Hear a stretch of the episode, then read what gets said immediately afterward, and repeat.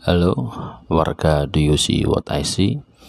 Perkenalkan, nama saya Catur, asal Semarang, Jawa Tengah. Pada kesempatan kali ini saya akan menceritakan kisah mistis yang pernah saya alami. Ceritanya terjadi pada tahun dua ribu empat belas di kota Malang, Jawa Timur. Pada tahun dua ribu empat belas saya mendapat tawaran pekerjaan di kota Malang, dan karena dari segi gaji, fasilitas, tunjangan-tunjangan lebih menarik dibanding dengan tempat saya bekerja sebelumnya, maka saya memutuskan untuk menerima tawaran kerja tersebut dan bersiap untuk hengkang ke kota Malang. Berangkatlah saya ke kota Malang untuk pertama kalinya guna melakukan interview kerja. Setelah melakukan tes interview dan saya dinyatakan diterima, saya dikasih waktu dua minggu untuk balik ke Semarang lagi dan mengurus segala hal terkait kepindahan saya. Oh ya, saat saya melakukan tes interview, saya P P Semarang Malang. Jadi berangkat dari Semarang malam hari naik travel sampai di Malang pagi sekitar jam sembilan pagi, langsung menuju ke kantor tempat saya interview, dan siang hari jam dua belas saya harus cabut dari kota Malang untuk balik ke Semarang. Pada tahun dua ribu empat belas untuk sosial media memang belum sesemarak seperti saat ini. Saya masih ingat betul, pada saat itu pun saya masih menggunakan H P BlackBerry, di mana akses untuk browsing dan lain-lain memang masih sangat terbatas. Dan juga jujur, pada saat itu saya tidak punya teman atau kerabat satupun di kota Malang. Jadi persiapan saya dalam mencari rumah kos di Malang memang agak sedikit mengalami kesusahan. Singkat cerita, tibalah saatnya di hari untuk saya benar-benar harus meninggalkan kota Semarang. Saya berangkat dari Semarang hari Sabtu malam dengan maksud sampai di kota Malang itu minggu pagi, dan di hari minggu tersebut akan saya pergunakan mencari kos di sana. Dan barulah di hari Senin saya siap untuk ngantor pertama kali. Setibanya di kota Malang, tepatnya di pool travel tersebut, saya langsung mencari warga setempat untuk membantu saya mencari kos. Dan alhamdulillah saya pada waktu itu diantar oleh salah satu tukang parkir yang berjaga di pool travel tersebut untuk membantu saya mencari kos-kosan. Kami berboncengan naik motor dan tibalah kami di daerah Bandulan, kota Malang. Mungkin untuk warga Malang, daerah Bandulan sudah tidak asing lagi karena memang daerah tersebut terkenal banyak rumah kos-kos ya. Dan di daerah Bandulan juga ada beberapa pabrik besar, jadi memang di situ banyak kos-kosan. Kebetulan tempat saya bekerja pun juga dekat dengan daerah Bandulan itu. Singkat cerita, saya tutup poin aja sama bapak tukang parkirnya. Saya menyampaikan, "Pak, maaf, untuk kosnya dibantu cari harga yang di bawah empat ratus ribu ya Pak, karena saya masih baru di sini dan saya harus berhemat terlebih dahulu."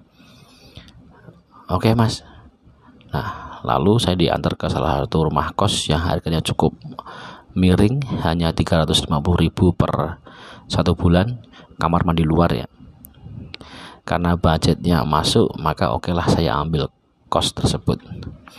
For your information, bangunan kosnya memang cukup aneh menurut saya, karena bangunan kosnya ini kayak penjara kurang lebih.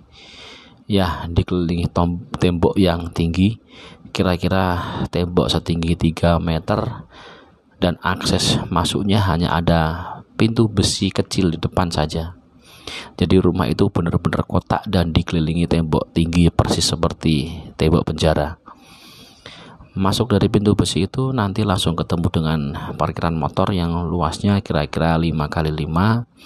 Dan sebelah parkiran motor ada kayak pekarangan yang sangat rimbun, ada banyak tumbuhan di situ, ada berbagai uh, macam jenis bunga, tanaman-tanaman, ya. Dan di tengah-tengah pekarangan itu ada dua pohon yang sangat besar, ada pohon mangga dan pohon nangka kalau tidak salah. Bahkan tinggi pohon tersebut melebihi tinggi bangunan rumah kos tersebut. Dan tidak ada parkiran mobil, jadi kalau penghuni kos yang bawa mobil, mobilnya diparkir di pinggiran jalan luar.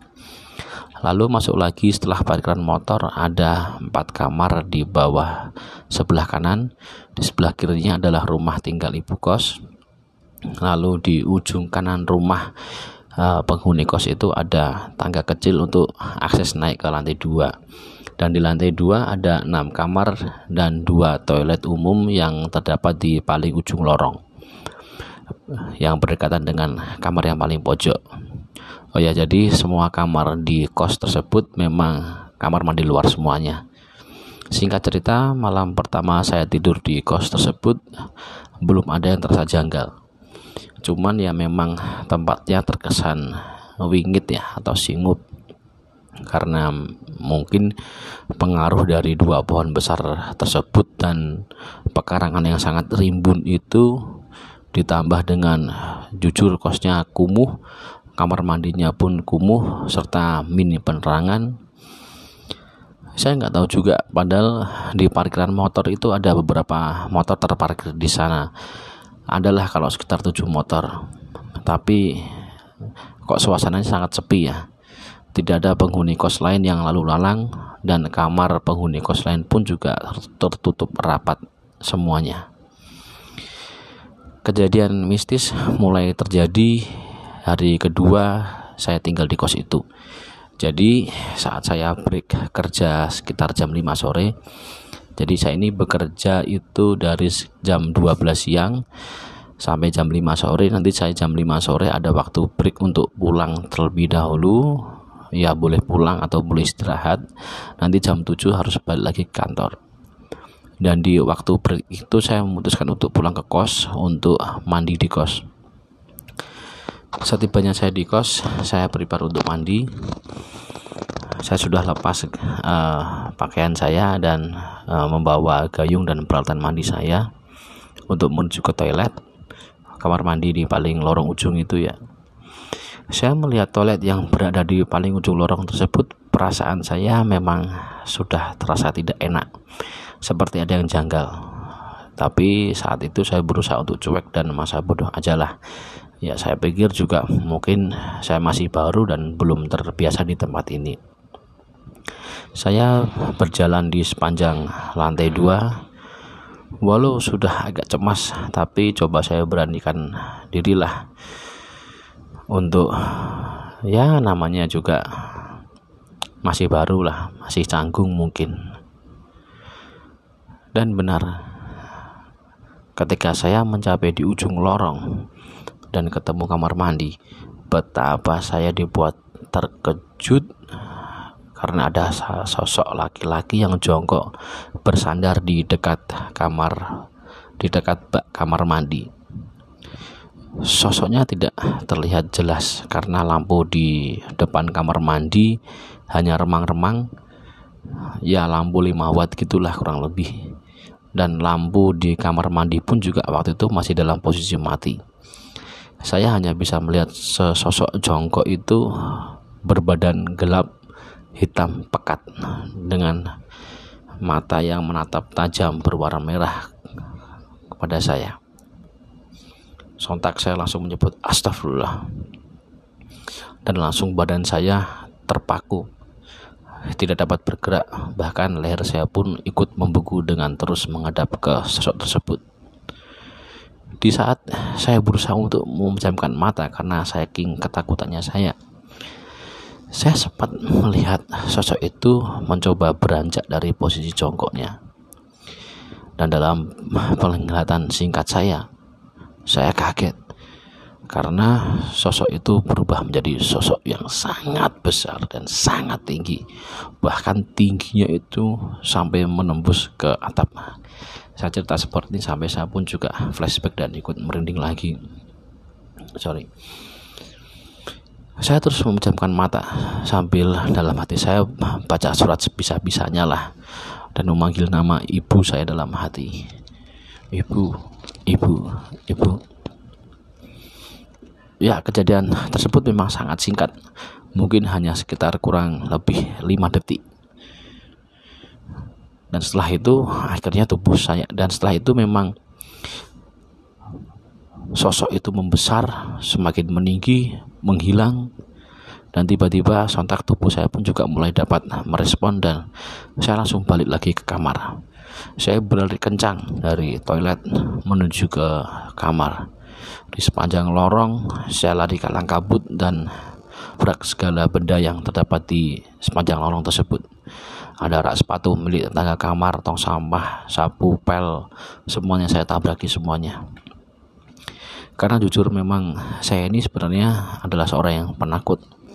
Saya takut untuk uh, hal-hal mistis atau horor seperti. Jadi saya tidak dapat membendung rasa ketakutan saya. Sampai ketika saya sampai di kamar, saya menangis saat itu.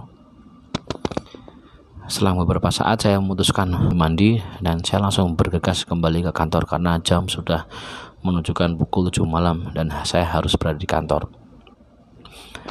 Dan di hari itu pun juga saya memutuskan untuk tidak tidur di kos, namun saya tidur numpang di rumah kerja saya. Keesokan paginya, karena memang semua pakaian bah, e, koper saya di kos semuanya ya, jadi mau tidak mau pagi hari tersebut saya harus kembali ke kos untuk ganti baju, untuk ganti baju kerja. Ya mandi, ya pastinya mandi di rumah teman saya ya, karena saya masih trauma dengan kejadian semalam. Oke, okay. Oh ya, for your information, jadi saya ini adalah pekerja hiburan malam. Jadi tahulah ya kalau kerja hiburan malam seperti apa. Nah kebetulan di hari kedua saya bekerja itu saya bertemu dan langsung akrab dengan salah satu tamu yang berkunjung di tempat saya bekerja. Menemani tamu tersebut minum dari sore hari sampai malam hari. Ya bisa dibilang saat itu saya mabuk parah. Saya mabuk banget. Dan ketika saat pulang kerja, karena saya mabuk parah, uh, saya percaya diri untuk balik ke kos. Ya memang jujur tipikal saya kalau mabuk memang jadi pemberani kayak gitu. Sesampainya di kos, saya parkir motor saya dan saya naik ke lantai dua. Tanpa saya saya sadari, saya berjalan di sepanjang lorong lantai dua tuh sambil mulut saya ini ngeracun-ngeracun. Mulut saya ya karena mabuk kali ya, saya ngeracun-ngeracun nggak sadar itu saya bilang, aku ora wedi karo kowe, merene kowe, tak keprok helm diasmu. Dalam bahasa Indonesia diartikan, sini kamu, aku nggak takut sama kamu, sini kamu tak pukul pakai helm kepalamu. Sesumbar saya seperti itu. Sesampainya di kamar sekitar jam empat pagi kurang lebih, saya langsung lepas baju, lepas celana, saya coba pakai underwear saja, pakai uh, celana dalam saja. Lalu saya matikan lampu di kamar dan saya berusaha untuk tidur. Tapi mungkin karena kondisi mabuk saya yang terlalu berat sehingga kepala ini pusing banget. Jadi ya karena saking pusingnya terus malah nggak bisa tidur ya. Jadi memejamkan mata pun juga aduh, karena saking pusingnya saya hanya bisa merintih-rintih sambil menyebut, ya Allah, ya Allah, ya Allah, pusing banget kepalaku. Saya tahu saya dalam kondisi mabuk, tapi posisi mabuk saya itu pun bukan mabuk yang skip ya, jadi mabuk yang terus nggak sadar apa-apa. Jadi uh, saya mabuk tapi tetap saya masih bisa melihat dan saya masih bisa merasakan sesuatu yang ada di sekitar saya. Selang sekitar dua puluh menit saya tidur di kamar itu, tiba-tiba dalam kegelapan kamar saya, saya melihat ada sosok hitam besar yang tinggi yang muncul berdiri di sudut kamar saya. Sontak saya kaget. Saya langsung menyebut, Astaghfirullah. Dan tahu apa yang terjadi? Saya melihat sosok itu tiba-tiba melompat ke arah badan saya. Dia menindih badan saya. Langsung seluruh badan saya terkunci kaku. Jari, kepala, bahkan mata saya pun berada dalam posisi yang setengah kebuka dan setengah ketutup. Ya, kalau orang Jawa bilang itu um, matanya kerip-kerip. Jadi antara mata merem tapi masih bisa melihat dengan sedikit gitu. Dan di sudut mata kanan saya, saya jelas melihat ada satu tangan hitam yang mengguntai, yang berbulu lebat, melintas di sudut kanan mata saya. Dengan kondisi mabuk berat seperti itu, memang salahnya saya juga. Saya malah ingin berontak, dan dalam hati saya ingin menghajar sosok yang menindih saya itu. Saya ingin mencakar-cakar mukanya kalau saya bisa.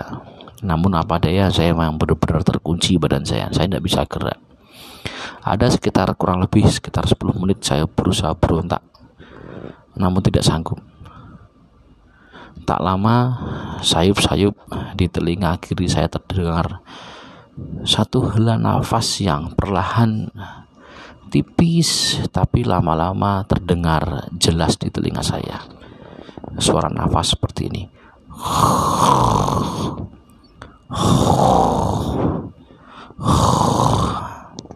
Apa ya?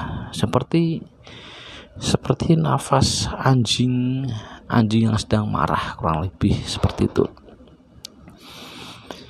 Langsung tadi yang awalnya saya itu ada rasa jengkel, rasa marah, pengen berontak, ingin menghajar sosok tersebut, ini langsung berubah tiga ratus enam puluh derajat.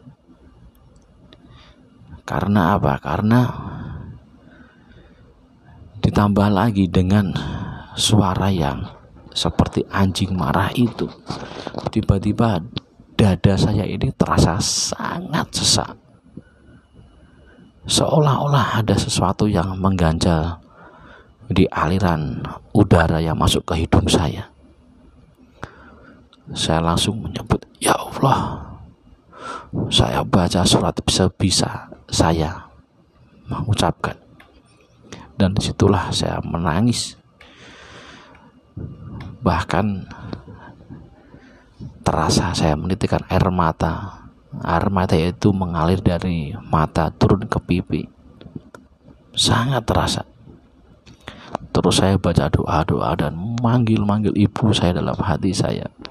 Perasaan saya saat itu memang berubah tiga ratus enam puluh derajat. Saya jadi sangat ketakutan. Saya menjadi sangat lemah dan sangat haru. Menangislah saya sejadi-jadinya. Air mata saya sampai berderai-derai. Ya gimana ya, jujur yang saya takutkan adalah nafas saya berat. Kalau nafas ini semakin berat, berarti kan saya nggak bisa nafas. Dalam arti kata, bisa saja saya mati saat itu. Namun alhamdulillah teman-teman semua, mungkin waktu itu sudah mulai pagi menyingsing, dan sayup-sayup saya bisa melihat sinar matahari masuk melalui celah yang ada di jendela kamar saya. Dan disitulah saya mulai muncul satu keyakinan dalam hati saya. Saya berkeyakinan, masa sih setan tetap masih mau eksis ketika matahari sudah terbit? Saya berkeyakinan saya nggak akan mati di tempat ini, dan saya berkeyakinan ibu saya pun di Semarang pasti juga mendoakan untuk keselamatan keselamatan saya selama saya berada di kota Malang. Dan alhamdulillah benar teman-teman, tiba-tiba saya sontak dapat membuka mata saya, dan saya dapat menggerakkan segera tubuh saya kembali. Langsung saya bergegas beranjak dari kasur, membuka pintu kamar. Saya mengucap syukur, saya sampai sujud di depan kamar kos saya. Dan saya tetap membiarkan pintu kamar kos saya terbuka. Karena memang sudah ngantuk banget, jadi saya melanjutkan saya punya tidur. Singkat cerita, saya bangun di siang hari.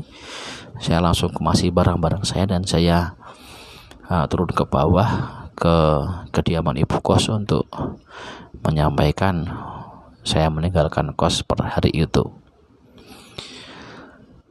Dan saya pun juga tidak menceritakan kejadian horor yang saya alami kepada ibu kos tadi malam. Dan alhamdulillah dibantu rekan kerja saya, akhirnya saya dapat kos-kosan baru Masih di daerah Bandulan, Kota Malang, namun kos ini lebih asri, lebih cerah, dan tidak terkesan singgup atau angker. Pesan saya untuk teman-teman semua yang mungkin dapat ditarik dari pengalaman saya ini adalah, mereka makhluk tak kasat mata, mereka beredar berada di sekitar kita, mereka ada di dekat kita. Jadi walau berbeda alam, berbeda kehidupan, namun tetaplah menghargai satu sama lain. Jangan menantang mereka, karena mereka mendengar, karena mereka tahu apa yang kita lakukan. Sekian cerita dari saya. Masih ada beberapa cerita mistis, horor lagi yang pernah saya alami di kehidupan saya, namun akan saya ceritakan dalam lain kesempatan. Terima kasih, sampai jumpa.